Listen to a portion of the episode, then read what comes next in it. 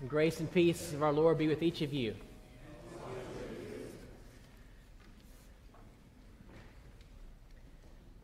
Holy Spirit, would you open our eyes so that we could see? Would you open our ears so that we could hear? Would you open our mind and our hearts so that we could understand? So that we'll turn to you and live. Amen. Amen. Scripture reading today is from Mark chapter eight into chapter nine. Jesus went on with his disciples to the villages of Caesarea Philippi. And on the way, he asked his disciples, "Who do people say that I am?" And they answered him, "John the Baptist, and others Elijah, and still others one of the prophets." And he asked them, "But who do you say that I am?" And Peter answered him, "You are the Messiah." And he sternly ordered them not to tell anyone about him. Then he began to teach them that the Son of Man must undergo great suffering and be rejected by the elders, the chief priests, and the scribes, and be killed, and after three days rise again. He said all this quite openly. And Peter took him aside and began to rebuke him. But turning and looking at the disciples, he rebuked Peter and said, "Get behind me, Satan, for you are setting your mind not on divine things, but on human things." He called the crowd with his disciples and said to them, "If any want to become my followers, let them deny themselves and take up their cross and follow me. For those who want to save their life will lose it, and those who lose their life for my sake and for the sake of the gospel will save it. For what will it profit them to gain the whole world and forfeit their life? Indeed, what can they give in return for their life? Those who are ashamed of me and of my words in this adulterous and sinful generation, of them the Son of Man will also be ashamed when he comes in the glory of his Father with the holy angels." And he said to them, "Truly I tell you, there are some standing here who will not taste death until they see that the kingdom of God has come with power." And six days later, Jesus took with him Peter and James and John and led them up a high mountain apart by themselves, and he was transfigured before them. And his clothes became dazzling white, such as no one on earth could bleach them. And there appeared to them Elijah with Moses, who were talking with Jesus. Then Peter said to Jesus, "Rabbi, it is good for us to be here. Let us make three dwellings, one for you, one for Moses, and one for Elijah." He did not know what to say, for they were terrified. Then a cloud overshadowed them, and from the cloud there came a voice, "This is my Son, the Beloved. Listen to him." And suddenly, when they looked around, they saw no one with them anymore, but only Jesus. The word of the Lord. So there's about seventeen sermons in that text. Don't worry, I'm just going to preach one. But this is the Sunday where, in many traditions across the world, churches, Christians of many stripes are reading the story of the Transfiguration before we enter into Lent. We're going to ponder the Transfiguration today. And this is an icon from an Ethiopian monastery in the sixteenth century of the Transfiguration. And so perhaps if my words are unhelpful, perhaps this icon will preach to you the gospel of Christ. There's two things that most of you, if you've been around the church very long, th- these are super familiar truths, but I think maybe we should remind ourselves of them before we think about the Transfiguration. The first one is the most basic reality that when we want to know what it means to be God, when we want to know what God is like, we look at Jesus. Jesus is God, completely, entirely. And when we look at Jesus, we discover that God is one who would rather die himself than abandon us. We learn that God is one who, like that woman who was dragged out in front of the accusers, that God is one who stands next to us, who deflects those accusations and who shields us from shame. We learn that Jesus tells us that God is the one who on the cross takes our wounds into himself so that we can be healed from the inside. We look at Jesus and we discover that God, in this profound mystery, actually takes wounds into Jesus' own body and keeps them so that later, if we falter in our faith and need to believe, that this same God actually shows us those very wounds. Whenever we say the word God, we are talking about the God who is revealed in the battered and beautiful body of Jesus Christ. And there's a second truth. Whenever we want to know what it means to be human, we begin by looking at Jesus. Jesus is human, completely, entirely.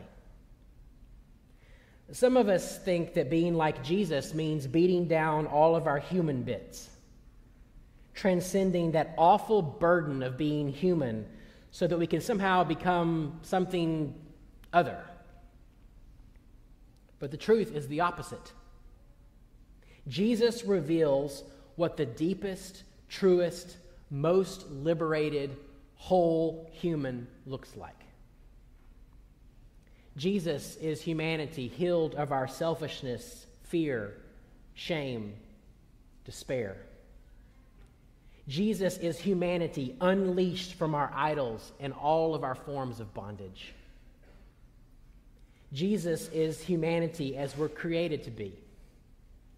Humanity truly alive. So there's probably two fundamental questions that many of us carry with us always, even if we don't quite articulate it this way, but who is God and who am I? And both of these questions find themselves in the person of Jesus Christ. So we come to the Transfiguration, and it is one of the Gospels' most bizarre stories, and there's a lot of them, but this ranks high. We don't really know what to do with this story. We have Jesus radiating light, his clothes dazzling white. There is illumination pulsing from Jesus' body like someone switched a flip on a nuclear radiator. And then there's Elijah and Moses, who are long dead, and yet there they stand talking to Jesus. And Jesus burns white fire. This is how Matthew puts it, that his face is shining like the sun. So given this mind-boggling scene, so mysterious, this fiery light that is obviously not of this world, our mind naturally turns to what Jesus is showing us here about being God. The Eastern Church has always emphasized how at the Transfiguration, God is radiating uncreated light. In other words, Jesus isn't reflecting light that's coming from somewhere else. This is light that is generated within Jesus' own being. It is the light that was before the foundation of the world. It is the light that pierces into every darkness. This is pure light. This is God that we're dealing with here.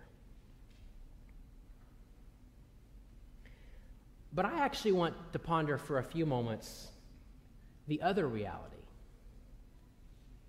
What at the Transfiguration Jesus is showing us about what it means to be human? If we want to consider what it means for Jesus to be human, we probably would think there are better stories to tell. Jesus cooking fish over a fire with friends. Jesus welcoming and gathering children around him. Jesus weeping over the death of his friend Lazarus. Maybe Jesus flipping those tables in the temple. I mean, all of those stories somehow feel uh, more human, don't they? But the Transfiguration, Jesus' face shining like the sun. The Transfiguration is an essential story for many reasons, and one of them is because here we have God's pure, uncreated light burning within and radiating from the human body of Jesus. This is stunning.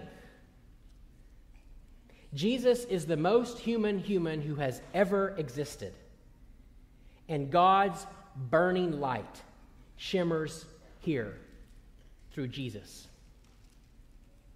God's burning, unfiltered light is fully at home in the flesh of Jesus. And in some ways, because Jesus is telling us what it means to be human, it means that God's light is meant to be very at home in us too. One of the church fathers, Origin, put it this way: what good does it do us if Christ has come to earth only in the human body long ago, and if we do not know that he also comes in our bodies now? To be truly human is to have God's divine light poured into us, God's flaming light radiating from us. To be truly human is to come alive by the light of God, to be transfigured by God's burning presence. Some of the first Christians believed that at the Transfiguration, Jesus Christ was appearing as Adam and Eve did in the garden before the great disaster, but that Adam's light, because of sin, had dimmed. And now in the person of Jesus Christ, that light is being powerfully rekindled. In this image we have up here, the little circles of light, we often think of them uh, sort of popularly as halos, maybe. Um, the one of Christ in the middle is the largest one, but notice who else has the light? Everybody.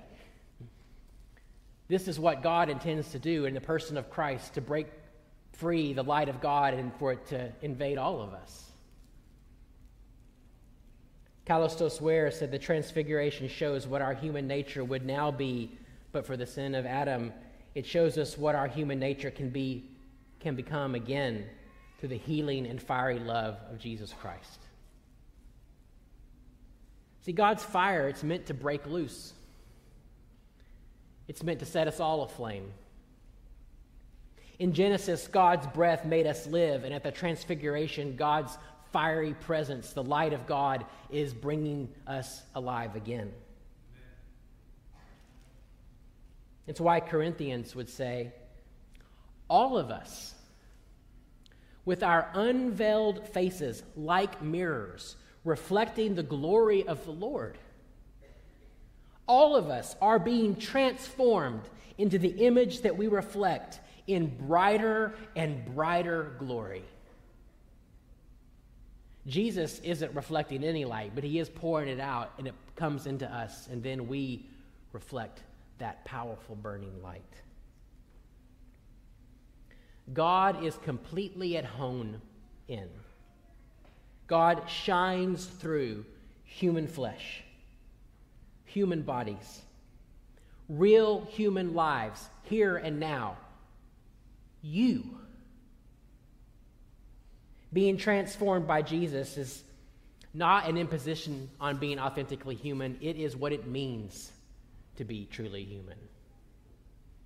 And you know what happens when the Transfiguration begins and the burning radiance begins to pour out of Jesus, and Peter does what Peter often does, and I feel great compassion for him because I, I think this is me sometimes. He just starts babbling. He just starts talking. And the scripture very plainly says he was talking because he didn't know what to say, and he was terrified. Whenever we encounter stunning beauty, whenever we encounter God's radiance, if we don't know what to say, then maybe we just don't say anything. Whenever we encounter Jesus' burning with God's flaming love, sometimes the beauty is so awesome and wondrous that our hearts tremble and our knees shake. There's a holy kind of fear. And then we spend all kinds of time trying to explain it, or explain it away, or manage it, or recreate it, or make sure we can make it happen again. But this is actually, I think, this week I've struggled because I think this is a kind of dangerous sermon to preach, because the Transfiguration isn't something we explain, it's something we encounter. It's something we stand in awe of, it's something that we contemplate. If you were to go to the Church of All Nations in Gethsemane, at the sign at the front entrance, you'd see this right above. It says, "Please, no explanations in the church." Now, what they literally mean is, from the many, many tours that come through, they don't want the tour guides giving loud explanations and interrupting prayer. But I think sometimes we should have that instruction. Please, no more explanations in the church. Worship. So this is why we have the poets. So I'm going to finish with a poem from Malcolm Guite called Transfiguration. I probably could have just read this poem and called it a day. For that one moment, in and out of time, on that one mountain where all moments meet, the daily veil that covers the sublime in darkling glass fell dazzled at his feet. There were no angels full of eyes and wings, just living glory full of grace and truth. And the love that dances at the heart of things shone out upon us from a human face. The love that dances at the heart of things shone out upon us from a human face. And to that light, the light in us leaped up. We felt it quicken somewhere deep within. A sudden blaze of long extinguished hope trembled and tingled through the tender skin. Nor can this blackened sky, this darkened scar, wherever you experience the blackened sky or the darkened scar today, nor can this blackened sky nor darkened scar eclipse that glimpse of the way things really are.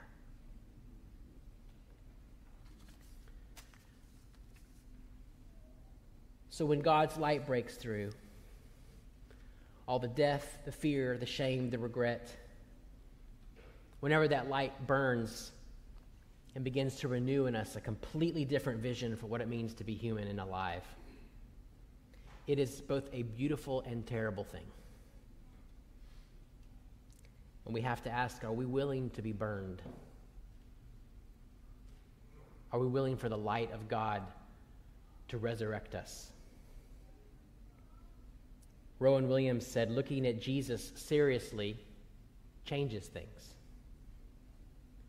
If we do not want to be changed, it is better not to look hard or too long. Are we willing to be burned by God's love? As we enter Lent, are we willing to reckon with the death inside us so that the liberating, powerful light, the burning love of God can be set free in us once again. In the name of the Father, and the Son, and the Holy Spirit. Amen. Amen.